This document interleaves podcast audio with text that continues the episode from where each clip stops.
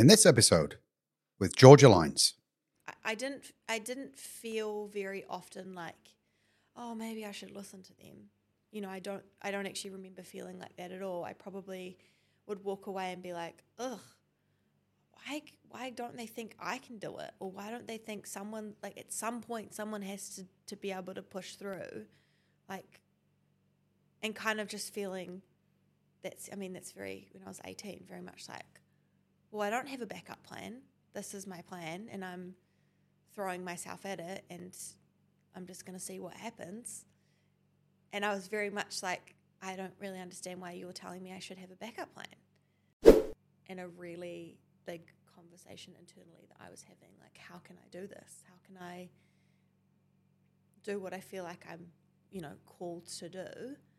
How do I make that happen? Um, so I, ent- I mean, I entered into RockQuest in my last year of high school. Well, I entered in every year I could, actually, from year, I think year eight or year nine. Didn't get through the first heats you know, the first two years.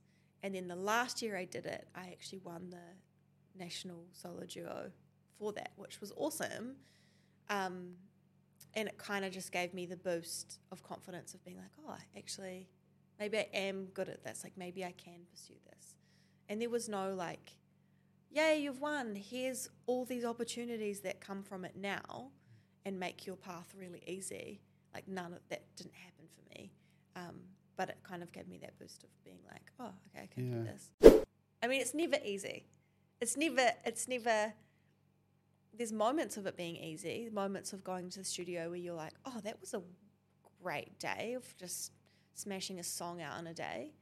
But 90% of the time, it's just the grind and going back into the studio. And, you know, I've got 40 songs to pick my favorite 12, and I don't even think I've got 12 in there. And so now I'm like, okay, now I have to go back to these songs and pick which ones I'm going to rework and rewrite. And, you know, I don't think it's easy, but it's it's worth it. Have always had the mindset that we need people on our team to help us do the things that we can't do, but they need to be the right people because, you know, if you have the wrong people, one degree off, you know, over time you end up in a completely different place than you want to be.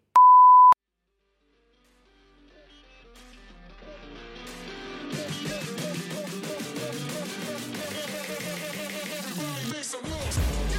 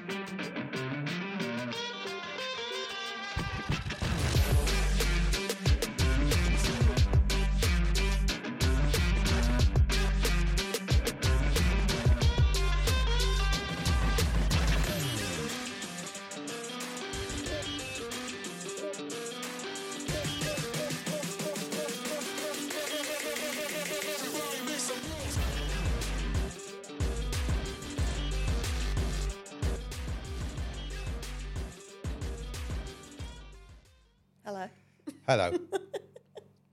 uh, Georgia, thanks for coming, first of all. Thank you. Thanks you. for taking Thanks time out of your busy schedule. I know you've been extremely busy and probably still are. So I appreciate you uh, giving up time to come and talk to us today. Um, and what I'd like to do is start with a question based on, Yes. a, on the title of our show, Yes. Life's Work. Now, I know you're still a, a young person. Uh, You know, youthful. um, and it, so this is not about like retrospective, what has been your life's work. It's what is your life's work Mm. um, as far as you're concerned. How do you how do you see that? How would you describe it? I mean, I feel like that's a conversation that I'm constantly navigating in terms of being like, I feel, and I've felt this since I was like 12 years old, a sense of I feel called to be in the music industry, for lack of a better word. Like, I, I don't know what it was, I don't know why, I just felt this like, I feel like with my life, I want to write songs, I want to play shows, and I want to be someone that remembers people's names in the industry. And, you know, regardless of where it takes me and what it looks like. Like I want to be someone that encourages people and someone that I mean, remembering someone's name is a really important thing to me in terms of like it says a lot when you're in that industry and you're playing a show and you acknowledge people and you say thank you. Like, even though that feels like such a funny thing, I feel a sense of calling to be that kind of person, um, to be, for lack of a better word, like a light or a sense of like, like a, a good role model in that space. Um, you know, I, I grew up like watching Brooke Fraser and all of these amazing female Kiwi artists that I was just like, as a kid, so inspired by that they would be doing their thing, owning that space, and be completely themselves. And I was like, man, I want to do that. I want to be that. I want to write music and feel like I've got something to give, and you know, create. I just was constantly creating stuff as kid, as a kid. So I feel like music was just a natural extension of that. And in terms of like my life's work, I feel like it morphs and changes as to what that looks like. Obviously, in every season, it's like looks different, and the schedule changes, and having to navigate like what to say yes to, what to say no to, and you know all of that fun stuff that you have to do as an adult. But I feel like my life's work is being in the mu- music industry, being a writer, being someone that fills that space. Mm, mm. Yeah. That's awesome. What I like about what you said as well, it's not just what, it's how. Mm. So, what is the music industry? But the how bit Mm. about being that person who remembers people's names, Mm. you know, who's is polite, courteous, grateful, that kind of thing. It's important, right? Goes a long way. It does go a long way. So, where does that come from? Where does that Where does that side of you come from? I mean, probably a big chunk of a lot of things. Like I grew up um, in a family with a faith. That's like been a really important part for me as a human being. I grew up in you know a sense of community of having people, older people around me, surrounding me, encouraging me, um, and just in a family that that's been really important. And you see when you're involved in those conversations and you are polite and you do appreciate someone, how much further that gets you. And you're not doing that in a way of like trying to manipulate someone at all, because that's not, I feel like, where it comes from. But it, you genuinely feel like if you acknowledge someone, or if someone acknowledges you, and you feel a sense of someone sees me, like you want to do more for them and you want to go the extra mile, or you want to you know, work for that person. Like it just that's just how it works. Like my parents have had their own business for 20, how old am I? 27? I think 26, 27 years. They've, you know, run their own business and, you know, we constantly have these conversations where they go, well, if you're going to run your own business, like how you treat people is really important because it means people want to work for you or they don't. You know, and that's, I mean, that's massive. You want Yeah. people on your team that want to be on your team and that support your vision, that are behind you and in your corner, and you know, because otherwise you've got the wrong people on the bus driving you in a direction that you don't really want to go. I suppose though, when you're also in your own business as well, you, you know your customers, you want them to come back. So you want people to to engage in a real positive way, don't you? Mm. That, that means that people feel like they were valued as a customer, and therefore Yeah. they'll come back. Yeah, So, so have you learned that from your parents? Do you think? As you've, yeah, I think grown? so. And, and have the, on, on the converse of that, has, has there been any times where you've not been treated like that, and that stood out to you, and, and so that, that maybe contributed to you thinking, I don't want to be that person? Yeah, I mean, I feel like my whole life I've been in conversations or like you meet people and oh, what's your name again? Oh, can you can you do that for me? Or you know, like I feel like that's just humans. Like you either get people that really appreciate you and that really rubs off on you, or you get people that don't, and that really rubs off on you, and you're like, I do not want to be someone that treats another person this way because it doesn't make you feel good you know and you pick up on that when you're a kid when you have a teacher that encourages you and is someone that like sees you and goes like i see you and you're doing a really good job and then you have a teacher that doesn't point those things out or i mean that's a really simple example like I think any age you pick up on how someone treats you, Yeah. like, and how that affects you. Um, so in terms of like specific examples, like I can't think of one person. I just feel like, you know, Do you? I, I'll be honest with you. I feel like that's the norm, yes, and then the exception is the people that, like you're talking about, that you are and that you, you know, are focused on being. They stand out because they're different. yeah, You know, when you get it's refreshing. yeah, it is. It is hey. When someone acknowledges you or recognizes you or sees you, as you put it, which is a good way of seeing it, um, or you know, gives you the the good customer service, it stands Good out. Good customer service is everything. Yeah. If someone remembers my name when I go in for a coffee, I'm like, this is where I come to get a coffee every week. Yeah. Not that I drink coffee anymore. I used to. But, you know, that customer service is everything because it's how you leave someone, like how you leave them when they leave your shop. Or, Mm. and if, I mean, I'm definitely the type of person, if someone doesn't acknowledge me or I get a real sassy, moody vibe from someone, I'm like, I don't want to buy something in here, even if I Mm. want to buy something from here. Yeah, yeah, yeah. It's a shame that that's the way it is, though, right? Yeah. There's so much of that. But I think that might be a reflection of some of the things we were talking about just before we started this Mm. conversation around you know how many people are happy at work. I think that's Mm. what what we get in the way of customer service is a reflection of how people feel being at work. Maybe. Anyway, we'll get Mm. Yeah. to work. We'll talk about your work very soon. But before we do, I, I want to dip a bit further back into your childhood. You've talked about it. You've touched on it. So can you tell me about your family context? Yeah. like sure. where you grew up, what your family looked like, Yep. and importantly, what was Georgia like as a young girl? I would love for us to be friends right now, the 12 year old version of myself, and I feel like we just have a real good time. um, so, I grew up in Tauranga. This has been my hometown. I'm 27, or just about to turn 27. When I say just about October, we're almost there. All right, I'm a okay. big birthday person.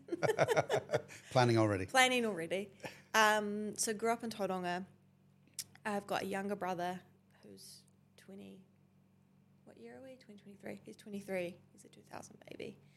Um, younger brother and then two parents um, who run an interior design company um, in the Mount and have run that, which is, you know, ebbs and flows of what that's looked like for the last 20 something years. Um, in terms of what I was like as a child, I had a lot of energy, still have a lot of energy, um, very creative. I was always making circuses and shows and you know your parents would have friends over my parents would have friends over and i would be like right we've got to make a show for them tonight. You know so that was very much my personality. I just loved making things and i loved baking and learning languages and i mean sad to say i can't really speak any language i cannot speak any language fluently other than english. Um, but i loved i loved learning. I loved school. I loved um, yeah, creating, writing, like sewing. Like I just, I would buy. I'd love. I loved op shopping, still do. I would buy like a curtain at the op shop, bring it home, and my mum would be like, "What is that? like that is awful and dirty." And I'd be like, "It's floral. It's really cool." And I would make it into some kind of outfit, and you know, make a top or a skirt that I would probably wear once, and it would rip and you know it was very my parents would say i'm very ripped to your bust. Like i would just make something happen and just throw it together and it would be great. And that was very much me as a child and still i feel like is very much me as an adult. Um, had my own t-shirt business when i was 12 so i went my very first concert was a brooke fraser concert. In hamilton and i would I mean, I would have been maybe 11. And I remember buying a black t shirt that was this big B, obviously her merch. I think it must have been before the show because clearly the whole entire show I was thinking about how much I just paid for this t-shirt and how much it would have costed to make. And I just remember sitting there and being like, surely that this didn't say it was forty dollars. Surely this didn't cost her forty dollars to make. Like, and my parents were like, yeah, no, you know, like watch the concert, and I'm just sitting there like my brain's just ticking away. And so I left the concert, and I was like, I can do this. I can make my own t-shirt business, and so I did. Um, I had a business partner who was also the same age, and her mum worked in what's it called when they have um,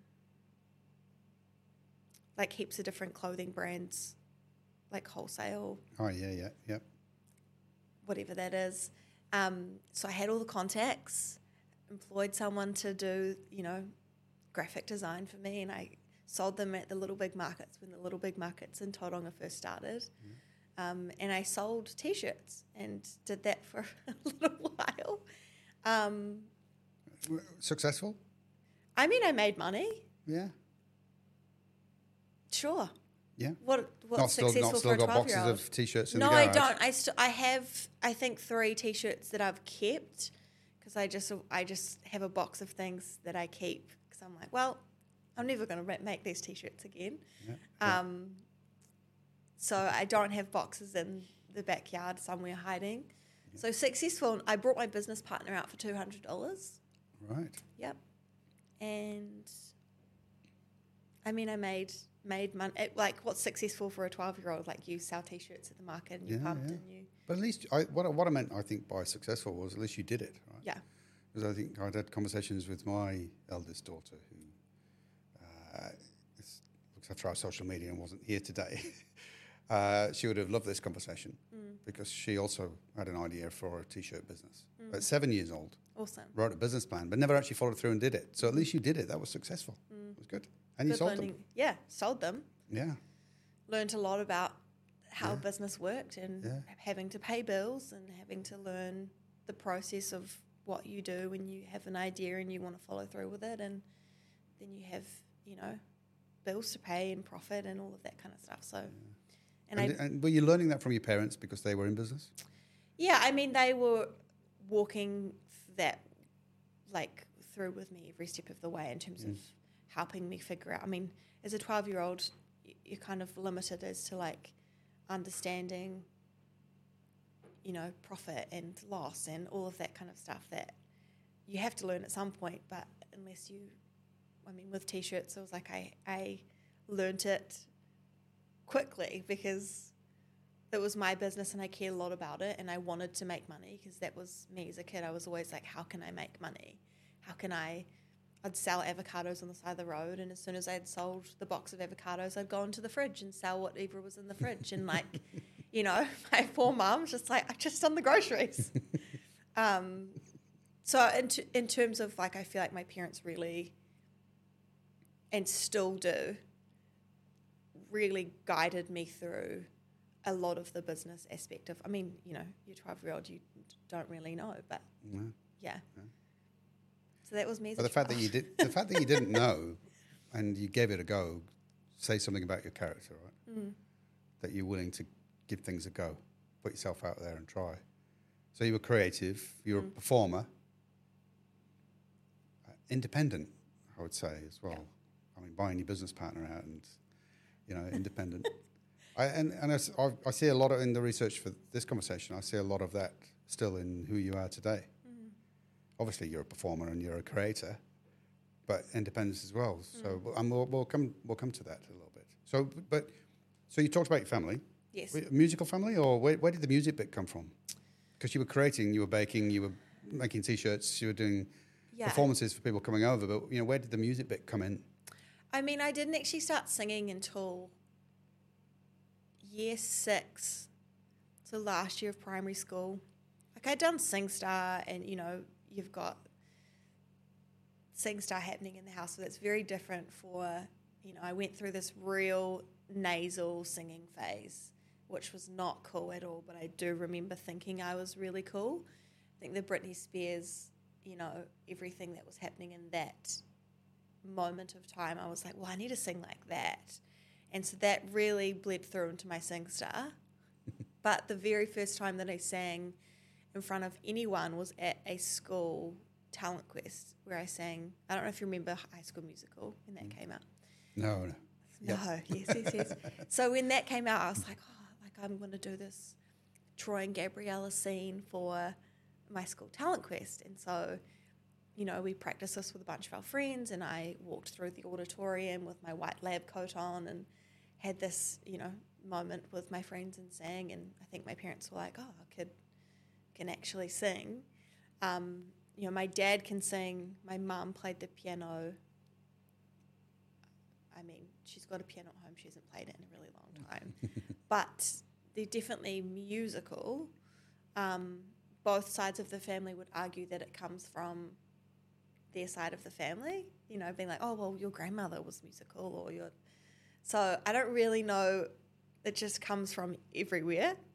Um, my brother is also super talented, plays the drums, sings, writes, um, produces. Like he played drums for me for quite a few years, um, and yeah, so I started in that really started in the intermediate age and stage. Started writing, picked up the guitar, did guitar lessons, started to write songs and figure out like I really enjoyed writing. I think the first song I ever recorded, I recorded with Luke Thompson. So he had a studio out at a friend's house um, that my they were friends with my parents. And so I went out there, and you know, Luke is this guy that's been in the music industry and been doing really cool stuff, and um, recorded, you know, the song that has never seen the light of day and probably will never see the light of day. and it's just started writing. I played piano when I was younger as a kid, but I really I struggled with my teacher and the approach because I really wanted to play. I mean, I was a massive Brooke Fraser fan. I wanted to learn how to play her songs and play chords, and that obviously didn't fit into, um, you know, how she was teaching with like reading music and doing grades, and so I stopped. Um, and it wasn't until the towards the end of high school where I was writing more and more, and I was like, I really want to learn the piano. That I discovered YouTube and how great of a teacher YouTube is, um, and learnt, you know, how to play chords and kind of learnt everything backwards. I figured out how to do it, but then I wanted to learn the theory. Um, so yeah, high school was a really pivotal moment for me as a like an artist and a writer, and realizing like I really wanted to continue this on past just you know entering. So it's about that time that you're thinking that this might be a career for you. Yeah, and I had no idea how to do that. Like that was quite an overwhelming concept of figuring out how do I pursue a career in a creative industry where there is no pathway. Like there is no set pathway of, you know, if you want to be a lawyer, this is what you do, or you want to be a doctor, this is what you do. Um, but if you want to be a musician or you want to be a writer, like what do you what do I do? What do I do to and I yeah, what do I do to guarantee that I can do this as a job? And there is no guarantee. So that was kind of like a weird and a really big conversation internally that I was having. Like, how can I do this? How can I do what I feel like I'm, you know, called to do? How do I make that happen? Um, so I, I mean, I entered into RockQuest in my last year of high school. Well, I entered in every year I could, actually, from year, I think year eight or year nine. Didn't get through the first heats, you know, the first two years. And then the last year I did it, I actually won the national solo duo for that, which was awesome. Um, and it kind of just gave me the boost of confidence of being like, oh, actually, maybe I am good at this. Like, maybe I can pursue this. And there was no like, yay, you've won. Here's all these opportunities that come from it now and make your path really easy. Like, none of that didn't happen for me. Um, but it kind of gave me that boost of being like, oh, okay, I can do this. So, if, so if, thankfully you you won, um, and, uh, and and here you are today, which is great. If if you hadn't have won at that point in time, do you think if you hadn't have had that kind of confidence boost, Mm. Would that have deterred you in any way? Do you think? No, I don't think so. I mean, I was a very, and still am, very determined teenager, child, human. you know, I very much was like, if I if I want to do something, I will do it. Once I get an idea in my head, I just everything, you know, funnels through into that Right. idea. I Okay. mean, it's great, but that's very much where my ripped here bus like, oh, I've got an idea, I'm going to do this, and I just yeah. go and I don't necessarily think about it all. I have gotten a lot better at that, but you know, I think because I felt that deep sense of love for what I was doing and writing and going, well, actually, someone has to make a job out of this. Like people can't just say because I would have a lot of people say, "Well, not many people make it in the industry. Like no one makes it. It's a very hard industry to get into. Like what's your backup plan?" And that was the constant conversation from every second person. Like, "Oh, well, what are you going to study?"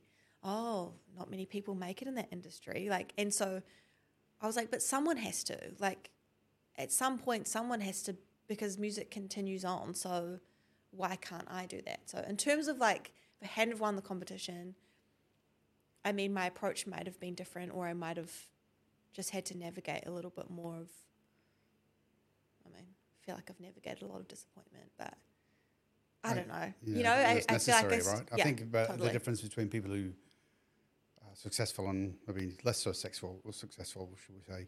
Um, it's that level of determination of how long you keep you just keep going, keep Mm. pushing. Yeah. So what? So the people who are saying to you, because I can imagine that, you know, um, oh, well, what's your backup plan just in case? You know, um, did that kind of how, how did you respond to that? How did you, you know, was that like was it chipping away at you, or was it making you more determined to prove them to them Yeah. that actually no, I can do this? I think probably I, I didn't I didn't feel very often like, oh maybe I should listen to them. You know, I don't I don't actually remember feeling like that at all. I probably would walk away and be like, ugh, why why don't they think I can do it? Or why don't they think someone like at some point someone has to, to be able to push through? Like and kind of just feeling that's I mean, that's very when I was eighteen, very much like, well, I don't have a backup plan this is my plan and I'm throwing myself at it and I'm just going to see what happens. And I was very much like, I don't really understand why you were telling me I should have a backup plan, you know, which maybe that's what's gotten me to, you know, it's been nine years or eight years of pursuing this. Like maybe that's the attitude and the mindset that has gotten me to this point. But I think there's something in that. I, I remember watching, it was like one of those videos that broke the internet type thing. I think it was Arnold Schwarzenegger talking about the same sort of thing. And he says he doesn't have a plan B because when you have a plan B, it kind of splits your focus. yeah, So you just have a plan A. And that's it. And that's essentially your approach, isn't it? Yeah. You've got a plan A and I'm just focused on that. this is what I'm doing. And that's what I'm going to do. yeah. Yeah. Amazing. That's, that's awesome. Yeah. So, um, where do you get that tenacity from? What, you know, what, is there a, you know, do you follow one of your parents in that respect, or are they both like that, or My mum is, in the best way possible, really sassy. Like, you know, I feel like sassiness sometimes gets like a bad rap. Like, I can be quite sassy, and my mum is very much, I mean, she's had, been in business for years and, you know, navigated through the recession and having a lot of staff and having minimal staff and moving buildings and changing business plans and, you know, it's a long time to be in the same business and to run a successful business and to my, my dad have worked together for a long time. Um, and she's really wonderful and very good at keeping harmony but also very good at should say putting your you know big pants on and having to just like have the hard conversations. And she's always been really good at that and you know carries a really great level of sass when she needs to have it and i feel like i've watched that and watched how she's you know treated her staff and looked after her staff and and my dad too love my dad um, but you know how she's led and how she's kind of carried on and gone, okay, this is really hard. I need to carry on. I need to pick myself up. I need to have those really hard conversations that I don't really want to have. But unfortunately, I'm the boss and I have to have those conversations. Um, so there's probably been, for sure, elements of that that I've picked up on and like learnt. Um, my dad is super positive and very much like, you can do it. Of course you can. Like, keep going. I know it's really hard, but you can keep going. Like, and that that positivity I think has been really contagious for me and really necessary, especially through COVID and the last like, you know, handful of years where it's been a wild journey in my job. I feel like that positivity is something that I've really needed, um, and probably has gone hand in hand with that like grit in terms of going. You know, you need grit, but you need positivity. You need to look at it, at going like, I can do this. Like, what is the internal conversation? What is the the mindset that's happening here? So I feel like between the two of them, those have been like really helpful. And so you Really were saying there things. about about your dad being really, you know, ultra positive. So I'm taking from that your parents weren't some of those people who were saying about having a backup plan. Were they No. very supportive of you A hundred pursuing percent. this? Yeah. Yeah. Which I know is not normal. Like so many people in the music industry have don't have supportive, you know, family or friends or I mean, probably more so friends because they find people that support them. But I know that's not really common and I'm really lucky. Like my parents have hardly missed a show. Hmm. And when they can't go to a show, you know, my dad's so gutted and he's like, I can't come to the show. I'm like, Dad, it's okay. You've literally come to every show since I was, you know, 15.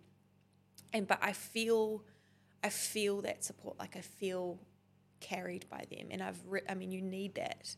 I had a kid ask me, I was a part of um, this tour the last month called National Young Leaders Day, and did this Q and A in every session, and the kids would ask a question, and I had this one kid stand up and ask like, "Do you think you can do music by yourself?"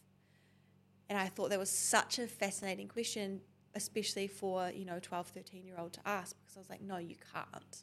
Like I don't feel, even though I'm a solo artist, I do have a band, but there is no way that I could ever do what I do without people and without support and without a sense of like people surrounding me and carrying me. Because I'm like, isolation is the worst thing ever for any human being in any situation, let alone when you're in the music industry and you're throwing yourself at, you know, something creative and you're needing to be on all the time. You need people to support you. You need people to see you outside of your craft, to see you outside of who you are as an artist, and just love you as a person. Um, so, Yeah. So uh, independence yes, and isolation are two obviously different Very- things. yeah. Independent doesn't mean by yourself, does No. it? It means doing your thing and you're standing on your own two feet and you can Yeah. you can and drive yourself. yeah, confident but in that. you need people, you need other people and support in order to be able to achieve. Yeah, Like in any aspect of life, really, we all need each other, Mm. though we don't sometimes recognise that. yes, Yeah, yeah. Should add Andy. yeah. Yeah. Do you know my dad? I worked with Andy. I So you know who I'm talking about then. Yeah, Yeah, yeah. I remember him coming into work with uh, your very first CD. There was a a, CD that you you'd made. I think it must have been the first one. Um, I, I was. I'll be honest with you. I was in the loft of my house last night for an hour yeah. looking for it. I, I've, I know it. Brilliant. I know it's somewhere, but I can't put my finger on it. How many years ago would that have been?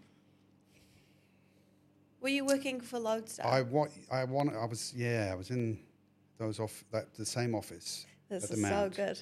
it would have been maybe ah, maybe nine years ago. Something. I want to say something like that. Years ago. Eight, nine, eight, nine, ten years ago. Had to, had to tell really. I'm trying to think what would have lived on that CD eight, nine, I- years ago. Well, that's why I was trying to dig it out. But I, what, the reason for raising it was actually I remember your dad being so proud of you. Mm. You know that was just you, you could feel that sense of pride. Mm. You know, which which is amazing, eh? It's it is amazing, and I Yeah. f- I feel that like I feel I feel that, and I think I mean, having parents and a family and a support network that has been nothing but supportive mm-hmm. has has carried me and has been so important. Like, mm. I just don't think I could have navigated through, especially COVID, because that was really hard. I don't think I could have kept going without other people saying, Remember why you do this. Mm. You love it. I know it's really hard right now. Yes, it sucks having your own business, doesn't it? Oh, it sucks having to pay tax, but you know what? It's okay. Everybody has to pay tax. Like, everybody has to navigate this as a small business. Like, you can do this. And having, I just, yeah, like you're saying, like that feeling, that sense of like, oh, I've got people behind me that love me hmm. and support me and feel proud of me. Like, it's amazing. Yeah. Yeah. Yeah. I love it. I love my parents. They're great. That's awesome. So, can you tell me? I- I'm really interested, um, in, I, and because my youngest daughter, who was trying to get sing lessons with you, by the way, but you're far too busy and, and important now I'm so for sorry, that. Grace. Um, but that's um, that's all good. That's all good. I, I, she, you, you're inspiring her in different good. ways. You are. But you know, I, I, I sit and watch her, and she sits there and writes songs, and I've like Mm. I've no idea where does that come from. Where, how do you how do you start Mm. writing songs? Like, and you were you were a teenager, uh, you know, at school, and you and you wanted to write. Mm. You didn't want, just want to just sing covers. You wanted to write songs. Mm. Where does that come from? And like you said before, where do you start? Not just in the music industry, which I'd like to get to, but where do you even start to write songs? And what do you write about? What are you inspired by? I mean, great questions. Where do you start? I mean, looking back now, how I would answer that question would probably be very different to what I would say when I was in year nine. Maybe. Um, where do you start? Like, I feel like I was very much overwhelmed at the idea of how do I get to my end goal? How do I get there? How do I create a pathway? You know, because in my mind, I was like, I need somewhere to follow. I need, I need something to to hang on to because otherwise, I'm just kind of walking blind, which obviously I had to do. Um, but I think breaking it down and going, I just have like it's okay to just do the step in front of me.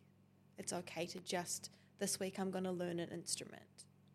Not learn an instrument in a week, but you know what I mm-hmm. mean? Like this week I'm going to I'm going to get better at something or I'm going to try and write a song. Like I don't have to write the best song I'm ever going to write this week. I don't have to release a song that I haven't written this week. No one's asking me to do that. I'm just going to take the very first step towards my goal of okay, if my goal is I want to make this my career or I want to be writing, releasing music and make, you know, a living off this, that's my goal. Okay, well, if I'm 13, right now I probably don't have to pay any bills. I'm just going to learn how to play the piano, or I'm going to learn one song this week. I'm going to learn a cover, or I'm going to write a chorus, or I'm going to read a book, or listen to a podcast, or watch a YouTube video on songwriting. Um, in terms of when I was that age, what I was writing about was very much like what I was experiencing and how I remember going into like a rest home. I don't know why I was in there because there was no one. I think maybe I was singing the national anthem for Anzac Day or something. And I remember meeting this lady and she had dementia and she was talking to me as if I was her daughter. And I left that conversation feeling like, man, I want to write a song about this because it was such a personal conversation that I felt so moved by. And I wrote the song called Oh June. And I think I was about 15 at that time.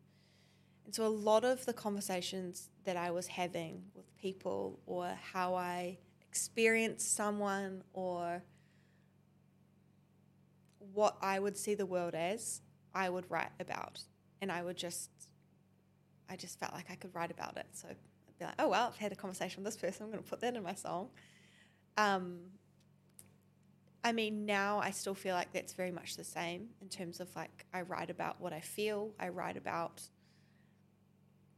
what I've walked through, what I'm walking through. It's like a processing, journaling, therapeutic thing for me to write a song. Like I can sit down and go, okay, well, I'm really feeling this.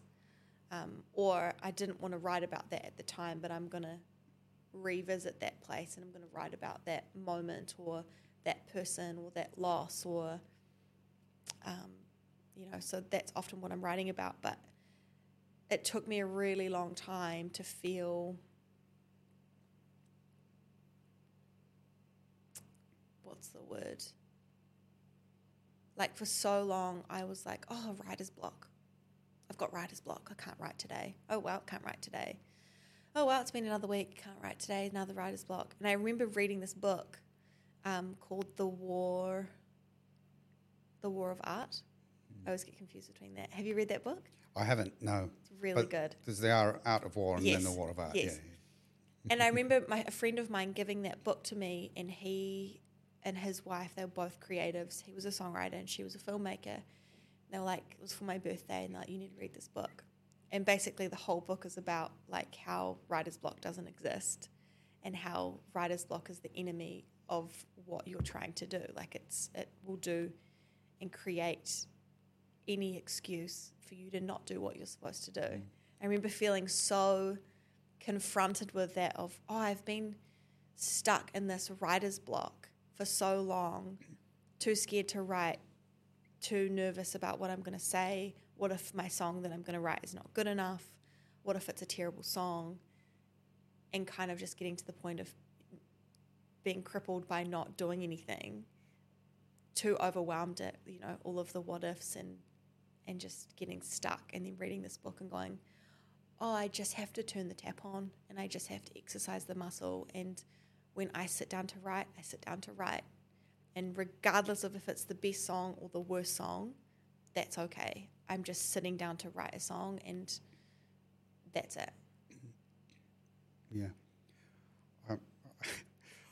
I'm, connecting with this on a level that maybe I shouldn't. This is about you, not about me. But I, at the weekend, I was, I had, I had Saturday. I'm writing a book at the minute, and I had Saturday to myself, no excuses. The family were away, to write, and and by midday, I'd cleaned the garden, uh, done the washing up, tidied the house. I've done all the things that I probably my wife would say I never do, but um, I was I was avoiding actually trying to get to it.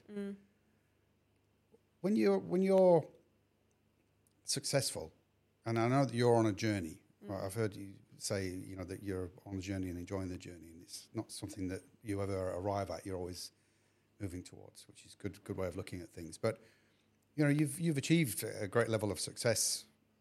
Does it become harder to write? I, I, I read recently that you know people who, who write good books or write a good screenplay or something like that, and they're winning an award for it or they get recognised for it and mm.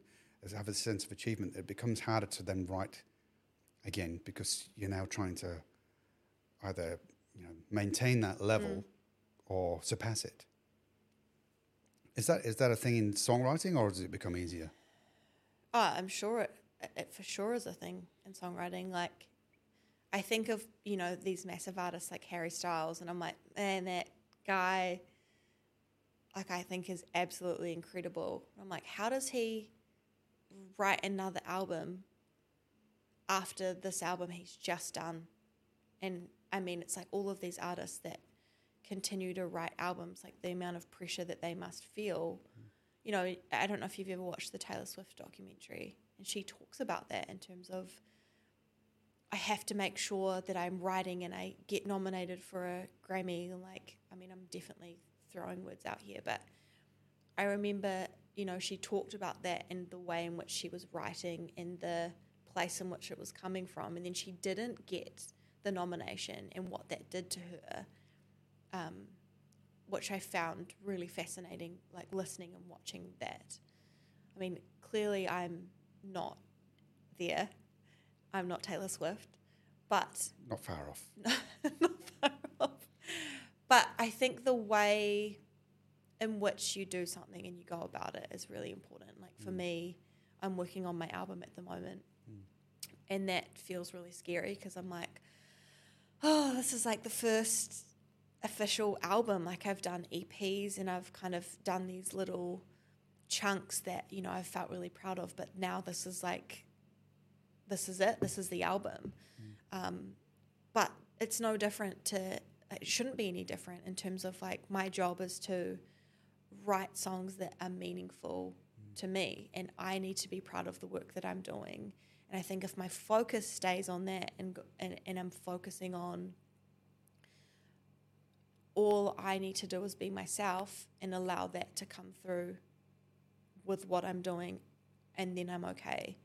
Um, because I think the moment I go, well, I won an award or I, you know, that did really well, I need to make sure that I top that or I do better or I achieve this award again.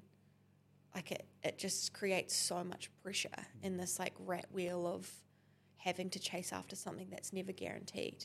And I, at, at the same time, I think it's also really important to make sure that whatever you're doing, you're growing and you're getting better at. Like, I'm definitely not saying you can't do that because I want my album to be better than what I've done before. And I want to be growing and musically expanding and making sure that, you know, this project is something that I'm equally as proud of as what I've done before, if not more. But I think the the core behind what why you're doing it and how you're going about it really affects like whether it's easy or not. I mean, it's never easy. It's never. It's never. There's moments of it being easy. Moments of going to the studio where you're like, oh, that was a great day of just smashing a song out in a day. But ninety percent of the time, it's just the grind and going back into the studio and you know I've got forty songs to pick my favorite twelve, and I don't even think I've got twelve in there. And so now I'm like, okay, now I have to go back to these songs and pick which ones I'm going to rework and rewrite. And you know, I don't think it's easy, but it's it's worth it. A, a certain, like you just take, you just said there about certain days, like the time, maybe the time goes by. You know, I, mm. I can't remember the name. Well, if I could, I can't pronounce it anyway. There's a psychologist who wrote a book called Flow. I don't know if you've ever read that. When you're in your zone and time just seems to go by because you just you're just doing your thing, mm. and hours pass by because you've got flow. Mm. I imagine that there are days like that, and then, like you said, there are days where it's a grind. Are there, when it comes to writing songs and creating, are there are there kind of topics that flow better than others? I mean, I'm, conscious of the fact that you said earlier, and I've read this before, obviously, about you know you write songs based on your experiences because that's you know they're feelings, they're um, things you can connect to and relate to, and I think that's why a lot of songs are. Um,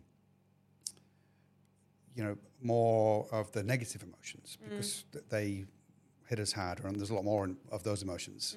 Um, but you know, do certain things that you write about flow better than others? Is is there a is there something there, or is it just does it just depend what day it is? Depending what day it is. Yeah. I remember when I was about 15 or 16 meeting with Joel Shadbolt. This was before he was doing LAB stuff. And he was, you know, his our neighbors who were really good friends of ours were his aunt and uncle and they were like, "Oh, our nephew is this amazing guitarist that you should sit down like he's been in the industry. He's you know, he's wonderful. Like you should meet with him and just ask him any questions that you have. And so I remember having this conversation with Joel and, and sitting down with him, and his advice was write in every emotion. Like if you're feeling something deeply, write when you're feeling that, or write when you're feeling, you know, sad or angry or whatever the emotion is that you're feeling, rather than going, I'm going to write about it later, write about it when I'm not feeling the thick of that emotion. He's like, the lyrics and the emotion that you get in that in that time where you go, okay, I'm gonna throw myself at it now, even though I don't feel like I'm gonna do it, gives you something completely different. And I have often thought of that when I'm, you know, experiencing something that's like really hard, and I'm like, I don't want to write about it because it just feels too confronting. So remembering like I need to write about it in the thick of the emotion. Um, you know, and so I don't feel like there's necessarily like a specific emotion that is any easier or flows better for me. But there's definitely times where I look back on the songs and I'm like, oh, I did write that in the thick of that feeling or that time or that experience and how I've written about it. Like I can feel that so much more. Um, scary though, because you're having to be very vulnerable, you know, especially if you're in the room collaborating with other artists and you're like that what do you want to write about and you're like oh i want to write about this and they're like oh okay cool buckle in you know so yeah i don't feel like i'm i've gravitated towards well i know this works for me and i'm going to just stick in my lane um, I'd like to take a moment to talk about one of our sponsors. I'm really pleased to announce that we have Sharp New Zealand as a sponsor. And it's great to have Sharp on board because as a customer, I can speak about their products and services from personal experience.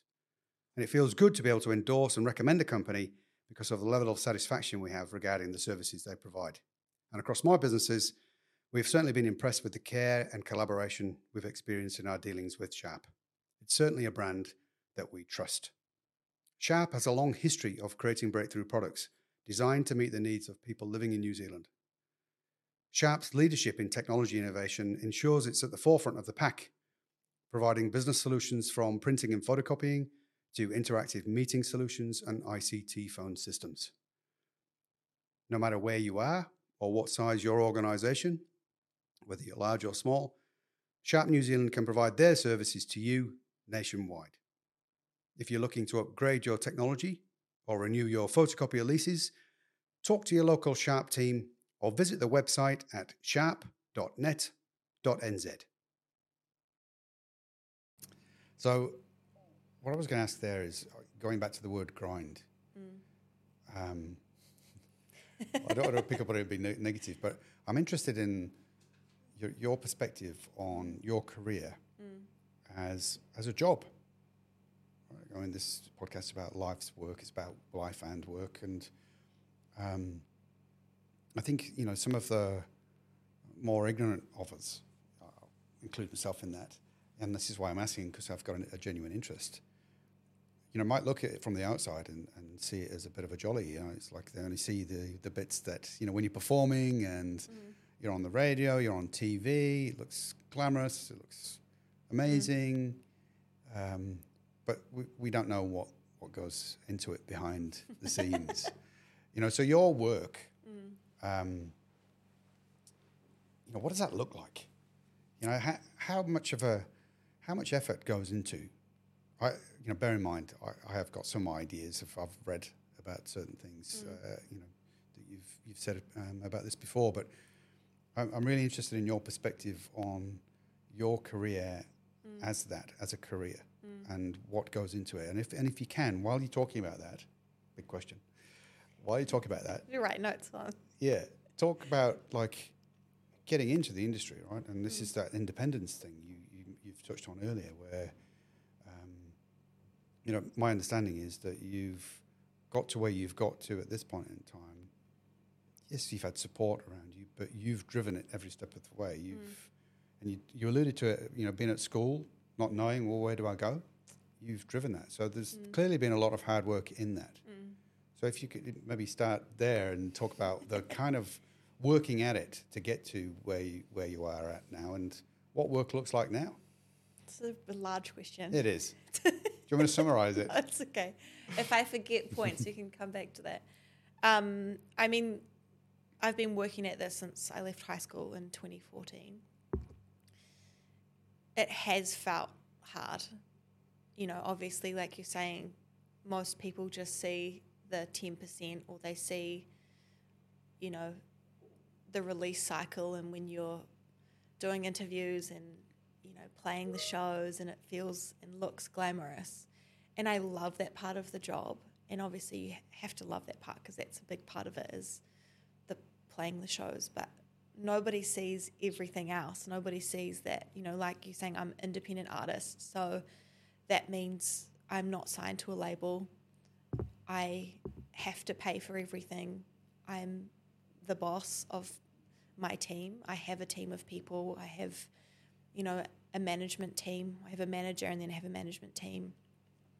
Um, I have, you know, an accountant. I have a booking agent in New Zealand. I have a booking agent in America. I have um, a PR company. I have all of these different people who, in different ebbs and flows, you know, they work for me and they help support where I'm going, um, which is something I think a lot of artists can forget. You know, when you start getting more and more people involved, like you are the boss. Your job, your career, where you want to go, it's yours. So you need to take control of that and make sure that you are driving the bus in the direction that you want to go in.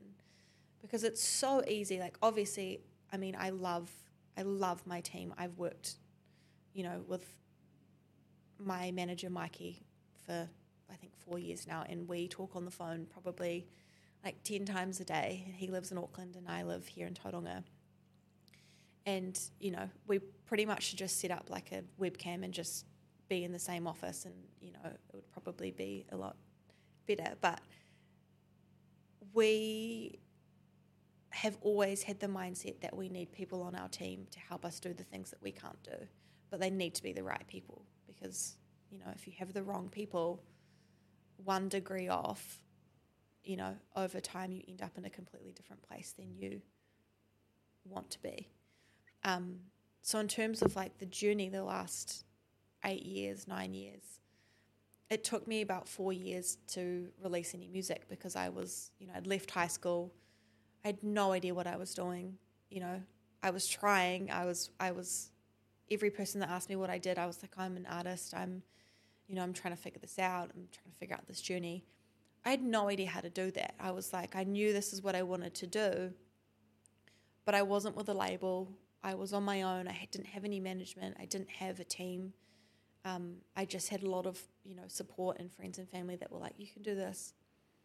And so, you know, I got to this point where I had been talking about it for so long, and I hadn't done anything about it. You know, I'd been playing shows and I'd been doing doing stuff, but I hadn't released any music. And I was like, okay, third person talking to myself. It's like, Georgia, you've got to put your money where your mouth is. And I remember being like, well, I, I haven't been able to get any NZ on air funding. Like, I've tried, I don't meet the criteria. Like, I've just been trying to just push on doors and hope that something happens and couldn't, you know, couldn't get anything. So I was like, all right, I'm going to put it out there, a crowd funded project. Like, I'm going to make an EP put it on Kickstarter, got the entire campaign funded in the 21 days, which was shocking to me. and, you know, so then I was like, well, I have to do this now. So I ended up going over to Houston because in that first four years, I ended up, I was nannying over in Houston for three months, met some really awesome people. Um, and I was like, I want to do some work with this guy, Abel, that I met over in Houston. So I went over, flew over, had what I thought was going to be my EP, and I, you know, was in the studio with him. I think two days in, I went home that night and I was like, this is old, stale version of myself. These songs represent 2014 Georgia, not 2017 Georgia. Or I have to make sure because there are people that have funded this and believe in me and want me to do well, I have to make sure that I'm really proud of what I'm doing. So I went to the studio the next day and I was like, we're starting again. And, you know, Abel was like, okay, sure. And I started the EP again. And, and you know, I, I was like, these are the songs. I've got parts of songs on my phone. I've got, you know, things I want to rewrite you go and work over there for an hour. I'm going to go and set a timer for an hour and I'm going to work on this. And then I'm going to come back and I'm going to give you a verse. And then I'm going to go away and do the same thing again. And so for this whole week, I was like, you can't just make a half decision, Georgia, and wait for someone else to tell you if it's a good idea. Like you're by yourself here and you have to stick to your gut and you've got to do it. Mm. And so I did. And so I was like, came home with this EP with new. No, I'd written a bunch of new songs. I'd reworked a bunch of songs. Really proud of myself. Was real pumped. Felt like I'd navigated, you know, the biggest mountain. Woohoo, go me!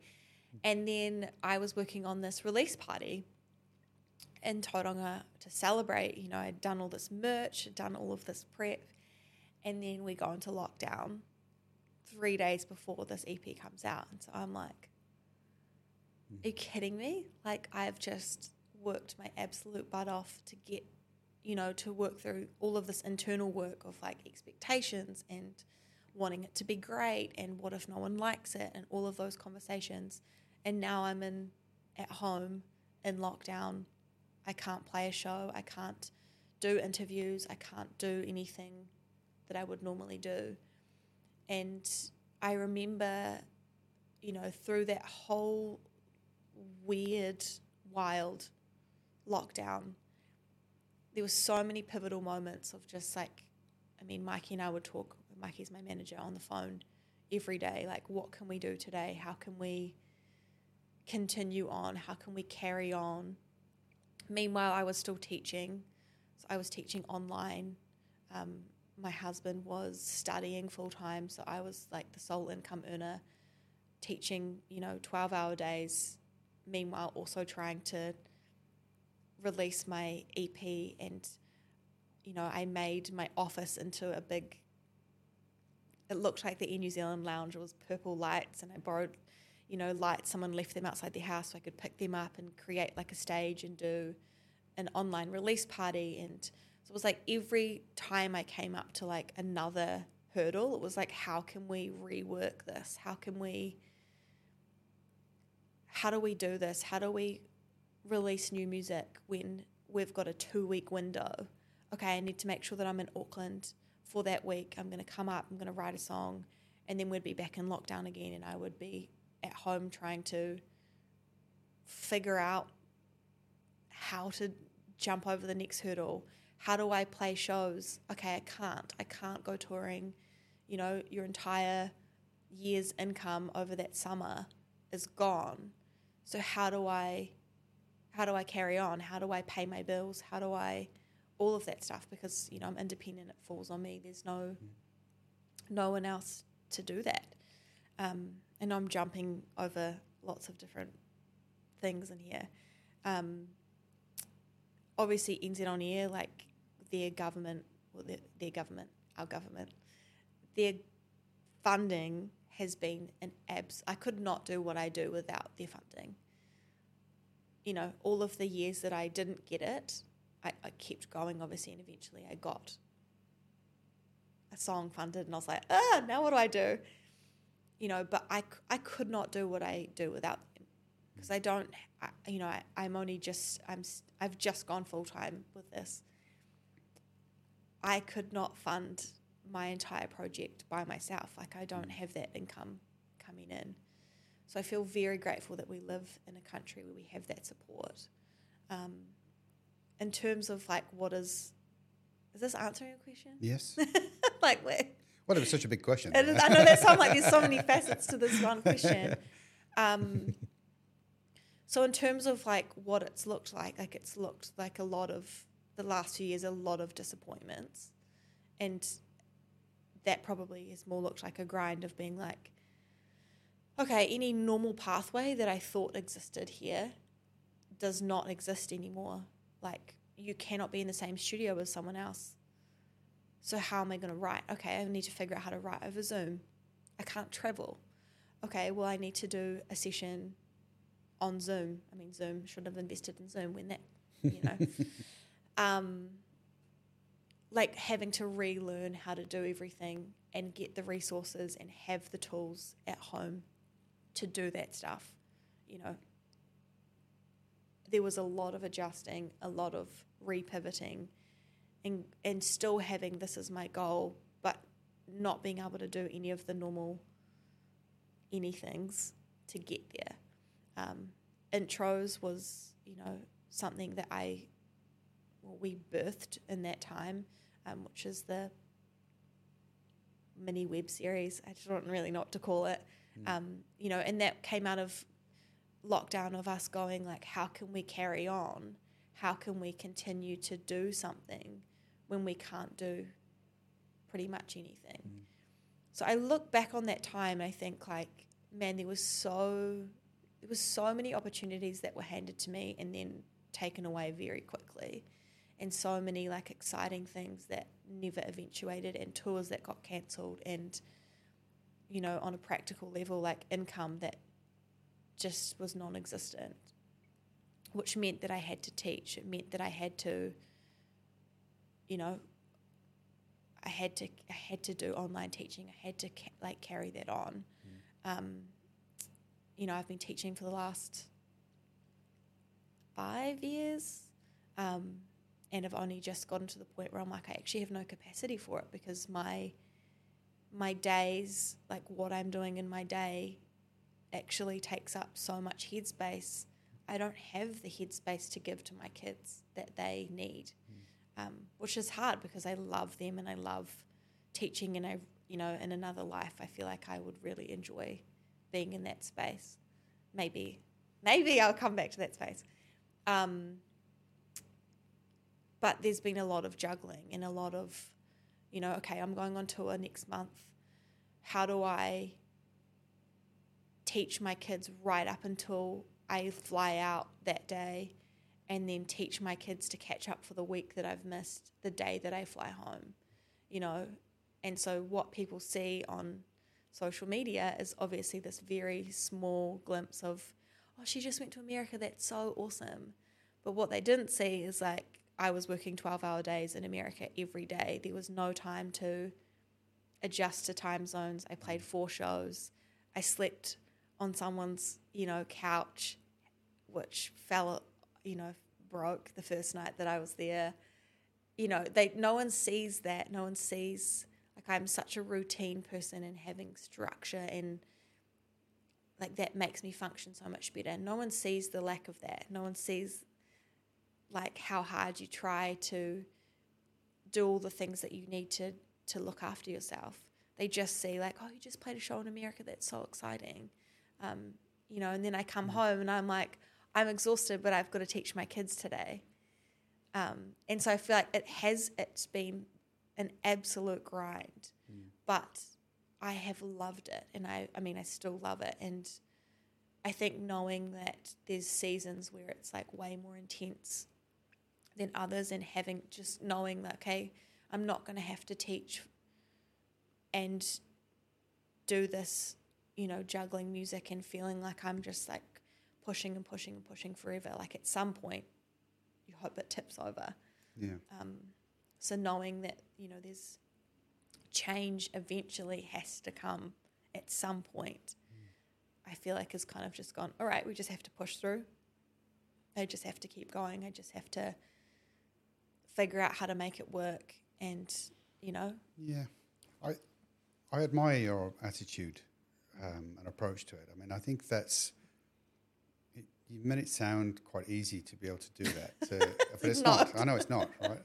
And, and most people are unable to actually see that they need to do that. Look forward and say, actually, this isn't going to last forever.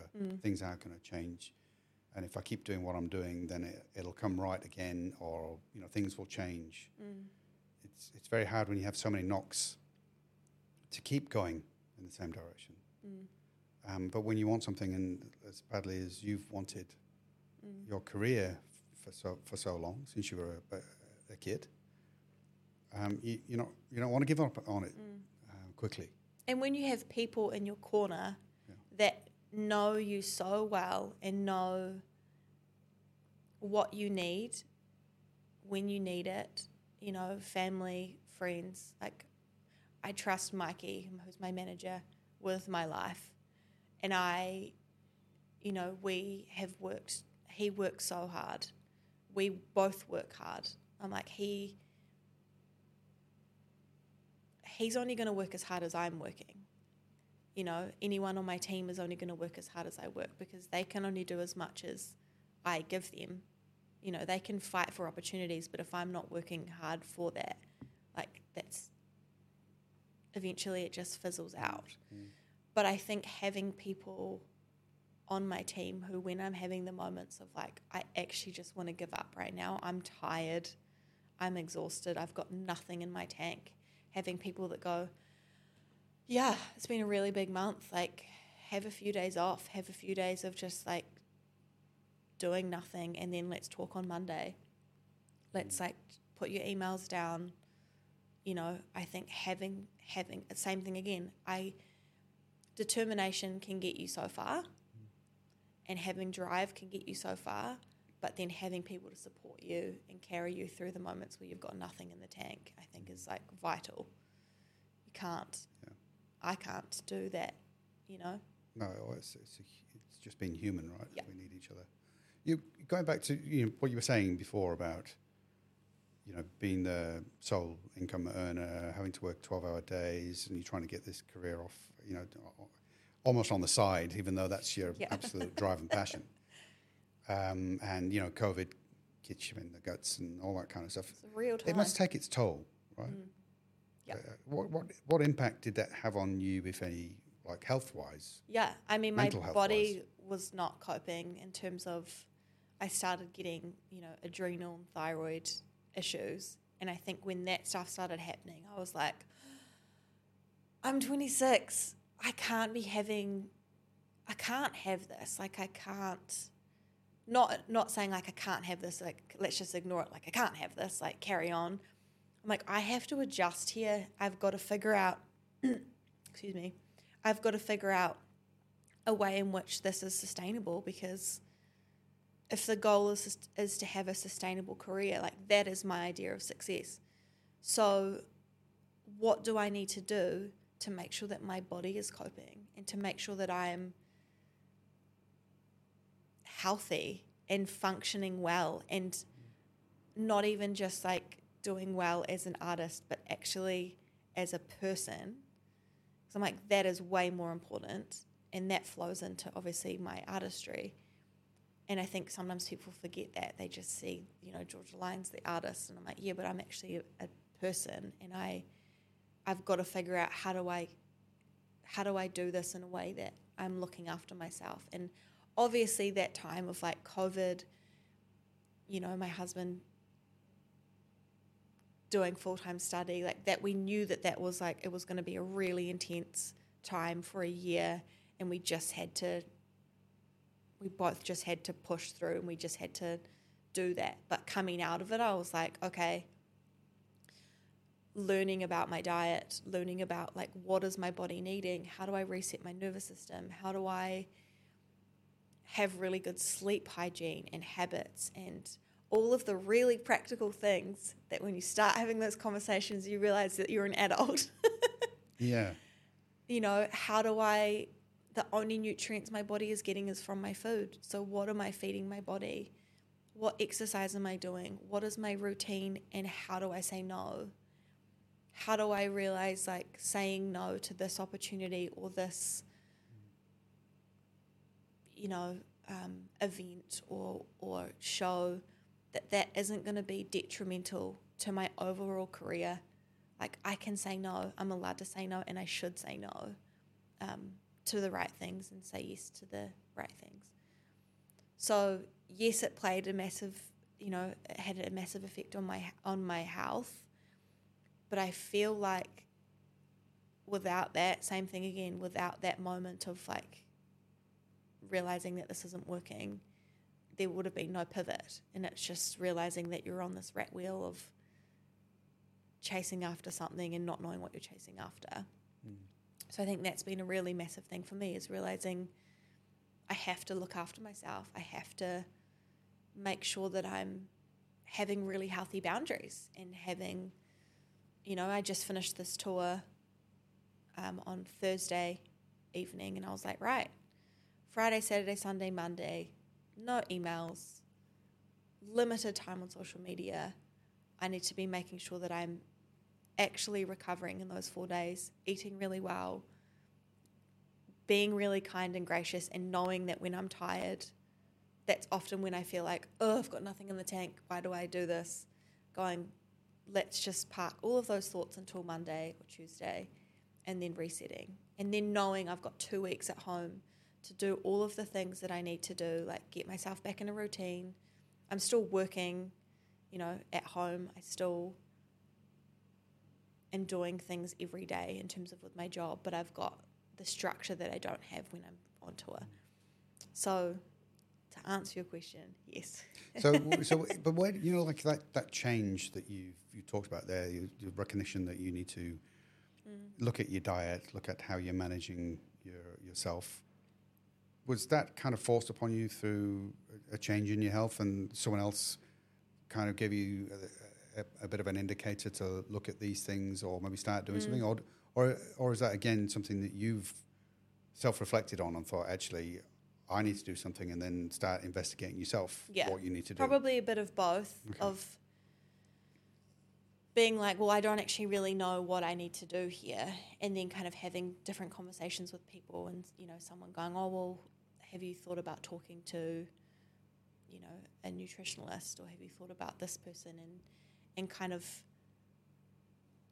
finding, you know, following the little breadcrumbs that when you have those conversations of this is what I'm experiencing right now, my body's doing this um, you know, have you ever experienced this before? Or, you know, when you have those conversations with people and you find out, oh, this is the journey that they've been on. Okay, I'm going to do some more research. I'm going to, you know, work with a nutritionalist. I'm going to work with someone who can look at my lifestyle, look and know what my job and how much stress that that can entail in different, you know, seasons of it, um, and help me figure out a plan so that I'm looking after myself and, and, and something that is sustainable and not just, okay, well, this works when you're at home, but doesn't work when you're on the road or doesn't work when you're traveling. Um, and, and every time I do a show or I do, you know, a tour or I'm traveling, like I do something a little bit better. And I'm like, okay, well, last time I didn't do these things well. So I need to make sure that I've got you know, a fridge in my accommodation in my hotel or so that I can go and buy food and I can prep for the week when I'm away. It's really hard to prep for the week when you're away if you do not have a fridge. yeah, yeah. Um, so, yeah, probably a little bit of like talking to the people, finding the right fit because I definitely tried a few different, um, you know, ways of looking at things. Um, nutritionalist was so helpful for me because she wasn't just looking at like my food, but looking at everything that was surrounding that, like diet, you know, sleep. What am I doing to de-stress? Like all of that kind of stuff. So Yeah, yeah. Well, it's. I mean, it's, what's interesting is that you are, even when you're out of control, you're in control of, of things, right? You seem to be managing yourself and, and quite. Mm-hmm. And I don't want this to come across as condescending, but because you're, you know, there's the d- slight difference in, in age between you and I, only slight. Uh, but you know, slight. but at 26, was I switched on as, as that and thinking about those kind of things? Probably not. So it's good that you are, particularly when you're on the pathway that you're on. and and I feel it's funny because when I, I did that trip in March to South by Southwest, that was a real pivotal thing for me, that trip, because I knew going into it, I was like, I there's a lot being asked of me right now. I am playing seven shows in four days, which is a lot and not normal. Hmm. And all, you know, there's a lot that rests on this in terms of like, I kind of mentally, I was like, well, I cannot guarantee anything from this. I can't guarantee any opportunities. So I'm not going to go into it knowing and hanging my hat on this has to be worth it in this specific way. Like, we've been given this opportunity. So, you know, I was paying for my band to go over, like, I had to front that cost. But I knew if we don't put ourselves in the game, you're never going to be considered. So for me, I was like going into that. My biggest and my only thing that I was responsible for that week was looking after myself. All that looked like was being responsible for when I went to bed. I'm like, you guys can do whatever you like. I'm in bed by nine o'clock, nine thirty. You know, if I didn't have a show at night. knowing like if I was in the room with a lot of people and there was loud music, like I'm not going to try and talk over people because I know what that does to my voice. I need to make sure that I'm eating really well. So I'm not going to be having barbecue every night of the week, even though we're in Texas and that's all I would really love. So I knew, I'm like, this is what I'm responsible for. And I, you know, I came home and I was absolutely smoked, of course, because it's wild. It's the wildest week and so fun, but absolutely crazy. And I came home and I was like, I have to start treating this like I'm an athlete. Like, nobody treats vocalists like they're athletes. You're just a singer and you just sing a show and you can eat and drink whatever you like and it doesn't affect you. But I'm like, that's not true. And I have to, just something in my brain was like, I've got to start preparing my body and my fitness and my lifestyle in the direction of this so that I'm ready and my body is ready and my mind and all of the things are in place, all of the you know boundaries are in place so that if I do get asked to be on a tour or I do get a bigger opportunity that I'm not scrambling to get fit in the space of a month that I'm already working on that. And so coming home from that trip I was like, okay, I have to take that responsibility because no one else no one's going to tell me Georgia, you need to get fitter and you need to, you know, work on this. Because if someone else tells you to do it, you're like, I'm not listening to you, you know. But that was a really big internal thing for me of going, I have to take responsibility for this because if this is where I want to go, I have to follow through with this being like, this is the next step for me rather than like, yeah, anyway. Well, you have to stay work fit, right? Fit, Yeah. fit for work. Yeah. I mean, it, it, it is work. It's like you said, Yeah. it's, you know, um, athletes perform.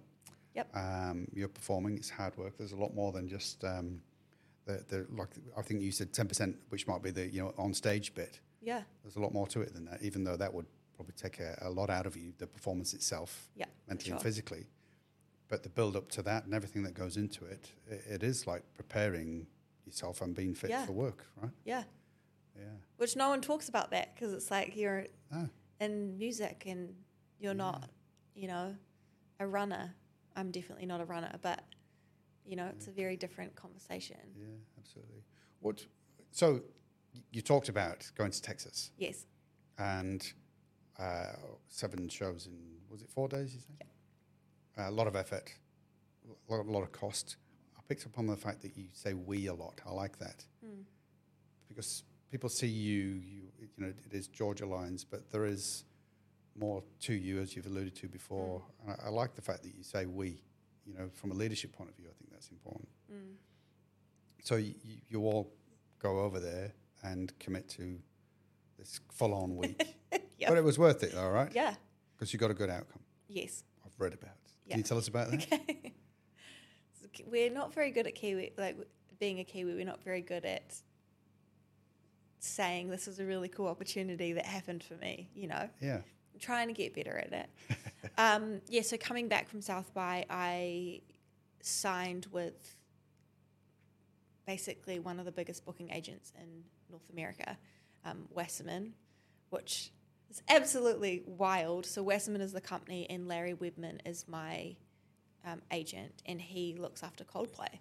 And I mean, their whole roster of artists, like, I just looked at it and I was like, this is wild that somehow now my name is going to be on this list and there's Coldplay and Frank Ocean and Sara Bareilles and all of these artists they are just you know all of a sudden these artists that feel like they've been over here in America doing their thing like you're like well I'm a part of the same company as them now like I'm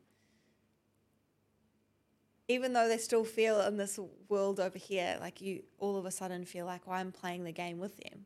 Yeah. Like I'm being considered. Like Larry wasn't even at South by. Like he was following me on Instagram through my drummer Stan, who is, by the way, he's wild. Like he's so good. He he gets up at 4 a.m. every single day and rehearses. And I I look at that and I look at that work, work ethic and I'm like, man, I want to be like that.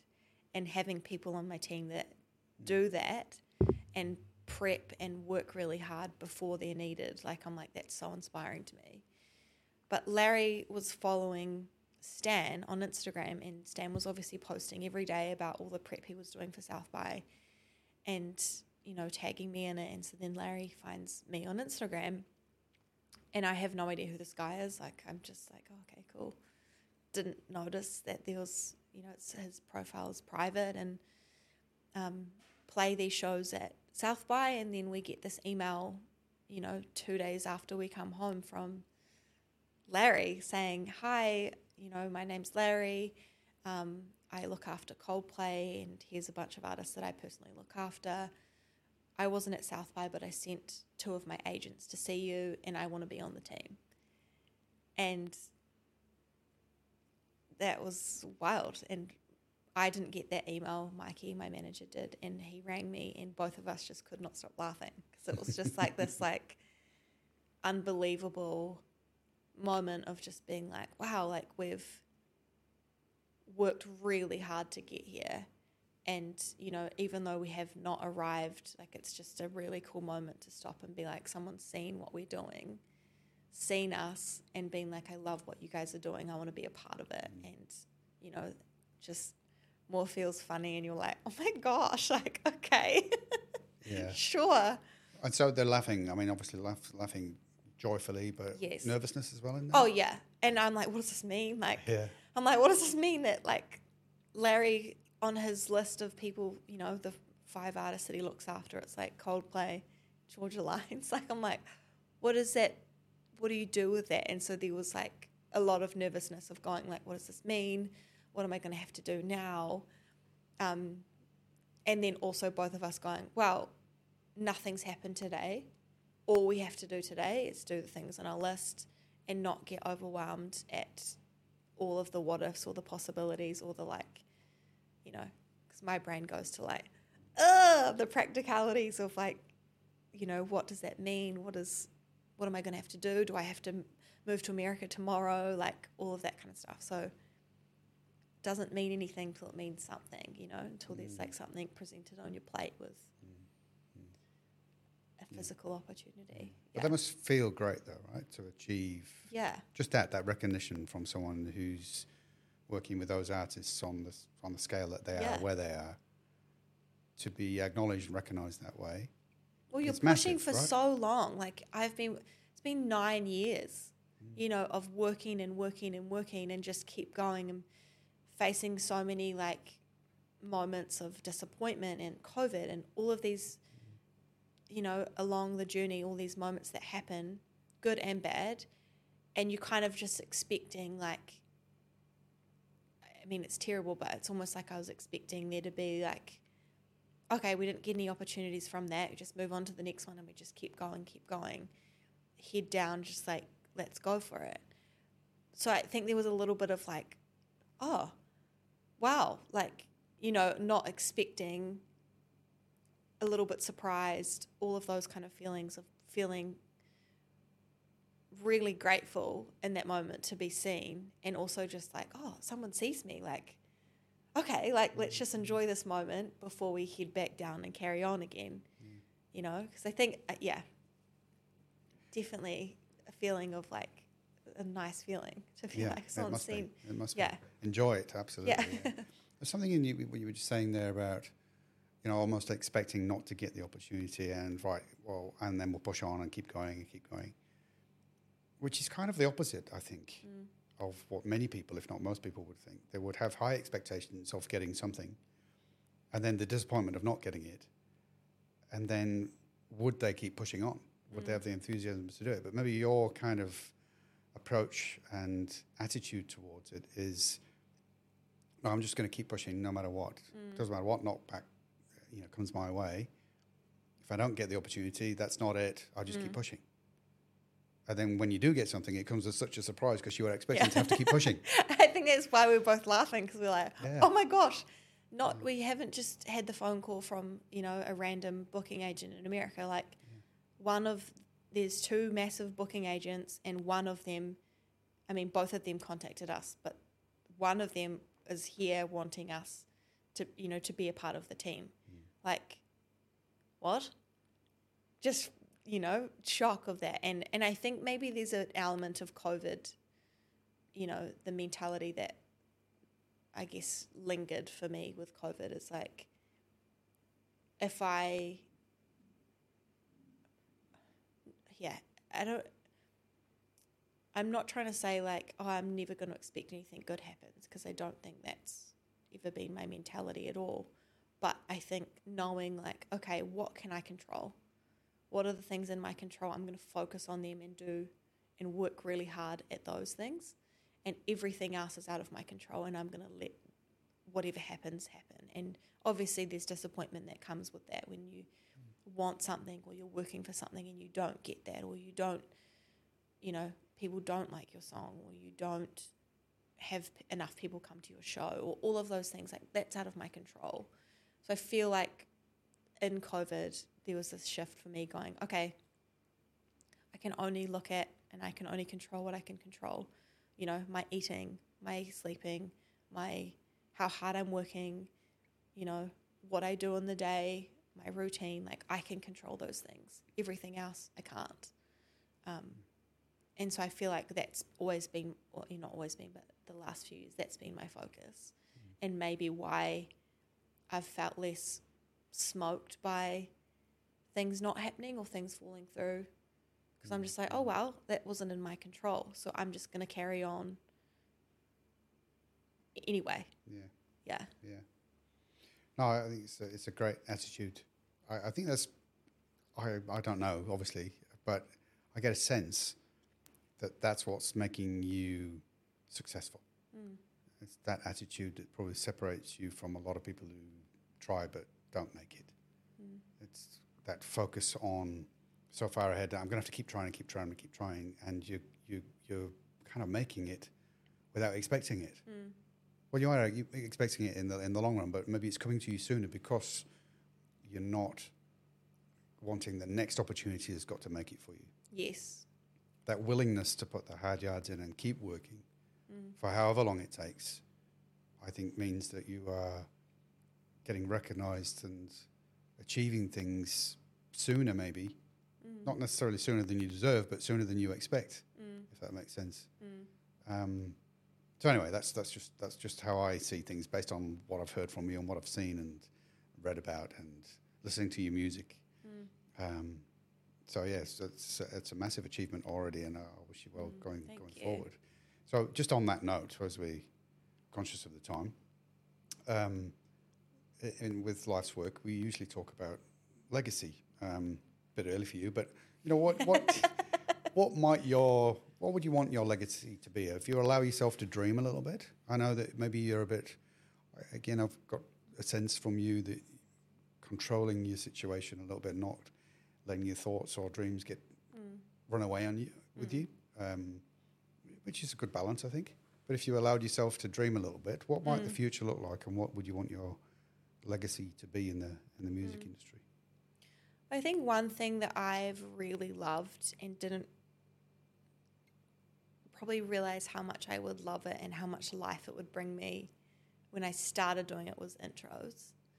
And you know, I've know we've talked a little bit about that you've watched, you know, the odd episode and you know, for me every time we film an episode, I walk away and my tank feels so full.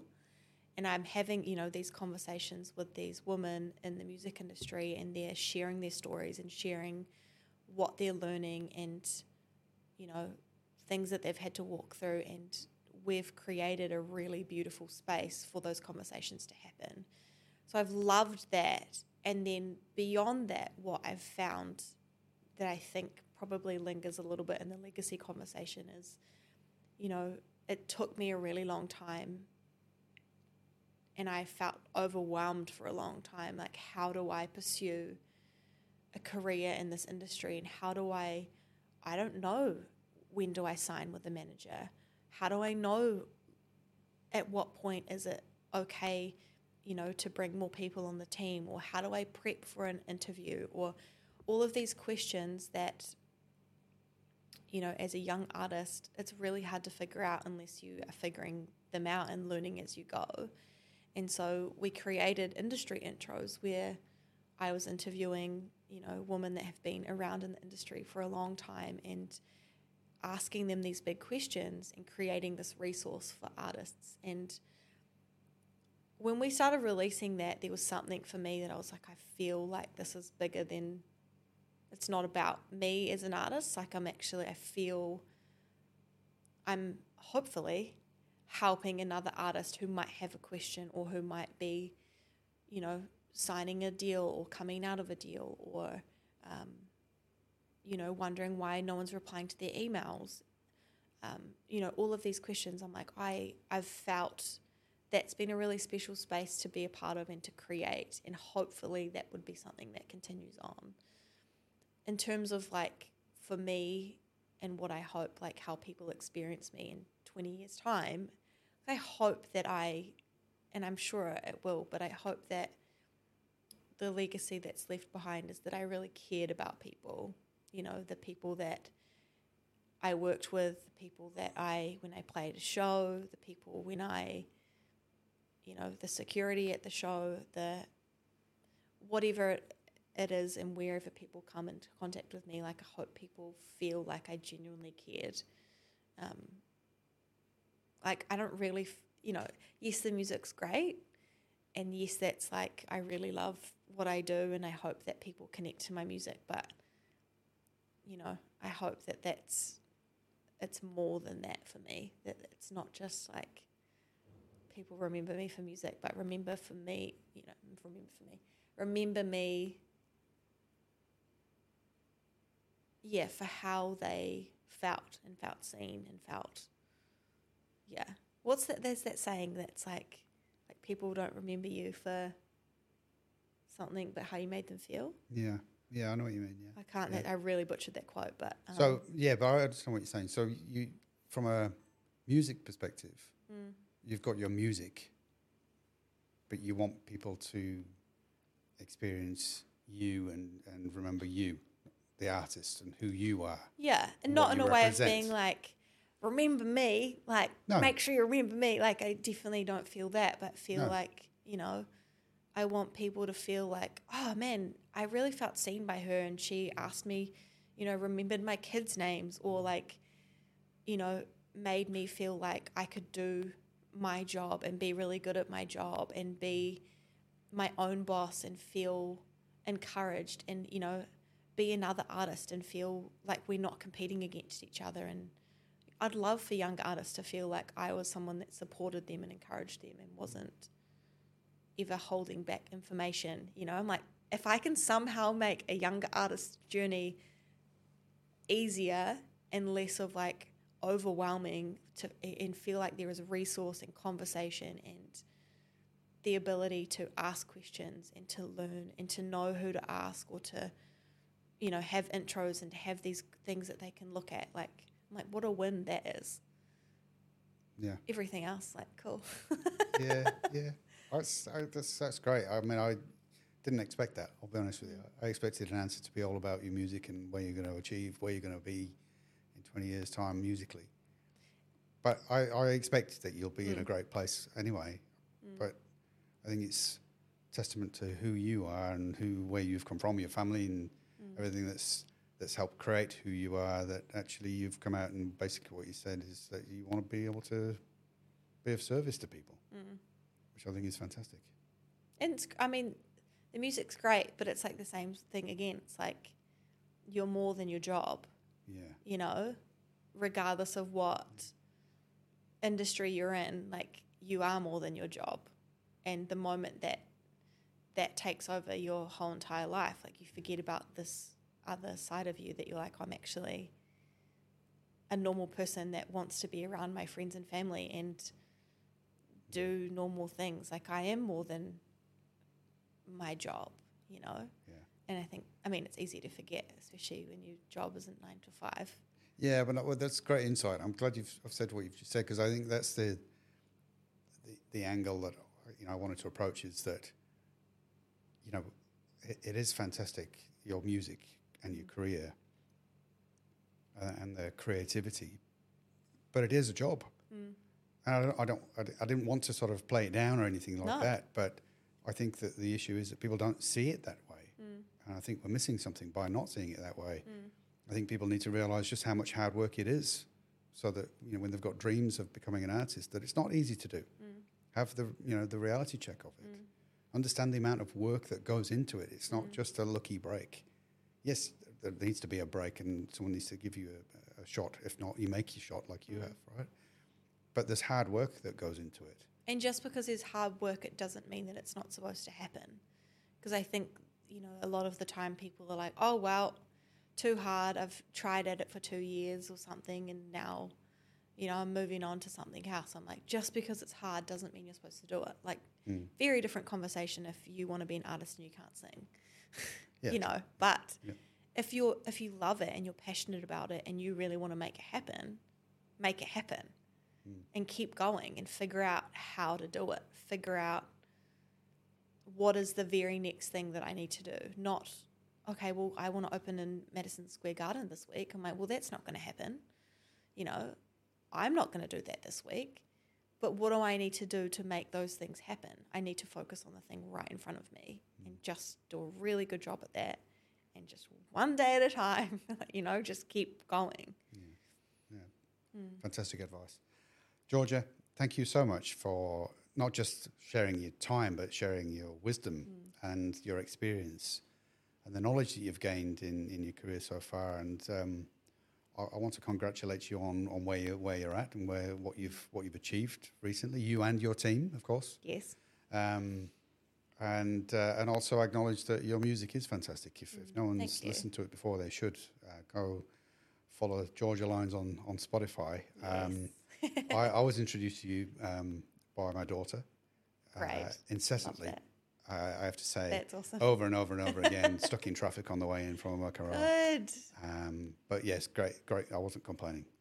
Great I'll music. take that. yeah, Thank you. fantastic. I wish you all the very best Thank for, you so for your what will be a brilliant career. Thank you. And I'm glad that we got me. to interview you now before you're far too busy for people like us. No. Awesome. Thank, you so much. Appreciate Thank it. you.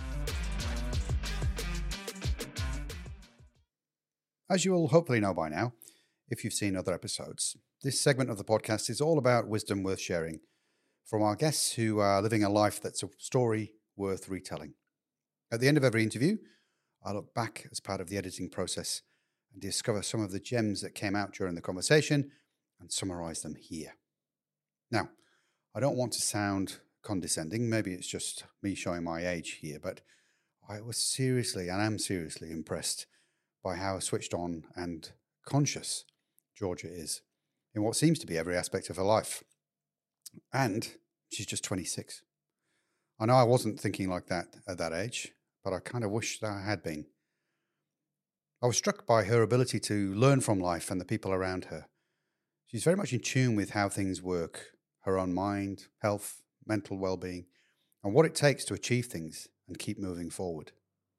In fact, Georgia frequently used the term keep pushing on, almost like this was some kind of mantra or philosophy for her. No matter what happens, and interestingly, whether it was good or bad, just keep pushing on was her attitude and approach. Having just recently been signed by one of the most successful agents in the business, the same team that looks after the likes of Coldplay, Georgia still has her feet firmly on the ground. She could be forgiven for being excited and letting her imagination run wild with future possibilities. And I'm not suggesting that she isn't excited by the prospects of what's to come. But again, Georgia has the attitude of, well, nothing has changed yet, so we'll keep pushing on. It's almost like she hasn't had that success. She's not counting her chickens, as it were, before they've hatched. Instead, she's working hard and making things happen herself, not waiting for things to come her way. She said, It doesn't mean something until it means something. I think this is both unusual, but it's also a great attitude to have. And not typically what you would expect from someone who's been working since she was just a young teenager for an opportunity like this. This is possibly what makes the difference between those who are truly successful and those who think they've made it, but then things don't quite pan out as they had hoped. What I mean is, Georgia is going to keep working hard, keep doing the things that make others want to work with her. And it's that work ethic, mindset, and attitude that I firmly believe will take her where she wants to go. A common theme across almost everything in the interview um, that I've had with all guests on this show is that success comes to those who are truly doing what they believe in, what they love doing, and as a consequence, they become good at. Having wanted to be in the music industry since she was in her early teens, Georgia feels like it's her calling to be where she is, doing what she does. It's so important for us to find our element, what we're good at, and what we love doing. If we can find that, and then have some of the determination and drive that Georgia has, we too can have success in every area that we want success in and that matters to us. Then opportunities come because we're ready for them and we can see them. If we spend our time in the woe is me mindset, we won't be doing the things that could change our circumstances and we won't see the opportunities because we're not expecting to see them. We see what we expect to see. We don't necessarily observe what could be beneficial to us. And that's down to our level of consciousness. Something that stood out for me in respect of George's character was her life's work, was about working to be helpful to others, to notice people, to remember their names and make them feel valued. She men- mentioned this again at the end of the interview when I was talking about her legacy. I have to admit that this came as a little bit of a surprise to me because, wrongly, I assumed it would all be about her music career. And of course it was, but what was most important to Georgia is how she goes about her business and how people will remember her, how she made them feel, not just how her music impacted them. An important point that Georgia made was that while she was in the act, or she was the act, she could not be there or where she is today without other people, whether that's the band, who are as committed and hardworking as she is, or whether it's her family who have been there behind her every step of the way. Not only did her parents encourage her, her dad would always tell her, You can do this. But being business people, they also showed her how to work hard and how to work out how to achieve things. That support has no doubt started when she was 12 years old, starting her own t shirt business. And it was quite successful, buying out her business partner and schoolmate for $200. She spoke highly of her manager, Mikey, and how the bond they have is more than just a typical working relationship. They are there for each other, are in this together, and talk to each other several times a day. There are so many people that Georgia relies on to do what she does, especially as she's been truly independent artist from the start and driving her own career. She made the point that it's critical to have the right people on the bus. And I was reminded of the Jim Collins book, Good to Great. Georgia said that if you've got the wrong person on the team, they can send you in the wrong direction over time. A little like firing an arrow or a bullet, just one degree out. Over distance, that can miss a target by a long way. Lastly, I want to talk about something that Georgia said that struck a chord with me. And that's why the title of this show is How Can I? This has always been a, a bit of a mantra for me since I was a teenager, wanting to buy my first car, which was probably a bit too flash and too expensive. And contrary to the advice of my parents, I tried to work out how can I. I've applied that to so many things over the years, and then it became how can we? Those three words are quite powerful. How suggests that we're willing to change and engage in problem solving. Can is a positive outlook, and we means that I know that I can't do this by myself. So who else can help? Well, let's work together. This attitude has helped Georgia from starting her own t shirt business to a couple of years later being determined to start a music career and then succeeding in that. Importantly, this helped her get through what was a tumultuous time for everybody during the COVID pandemic and the lockdowns. Having created her EP, Human, and expecting to be able to launch that with an event, she had to rethink how she could do it. Georgia also had to teach, continue teaching children the piano and singing remotely to bring in money while her husband and her were studying full time. Throughout that period, the thing that got her through was a mindset of, how can I? Hopefully, you've been able to take away many insights from this interview that you can apply to some aspect of your own life, work, and legacy. Use them, share them. I always say that sharing is like teaching, and teaching helps us retain what we've learned and commit to change, which of course is absolutely necessary if we're going to enhance our life's work. I hope that you're happy, safe, and successful in all that you do. And remember, live a life that's a story worth retelling. I'm Steve Worsley, and I look forward to seeing you next time on Life's Work, the podcast all about wisdom worth sharing.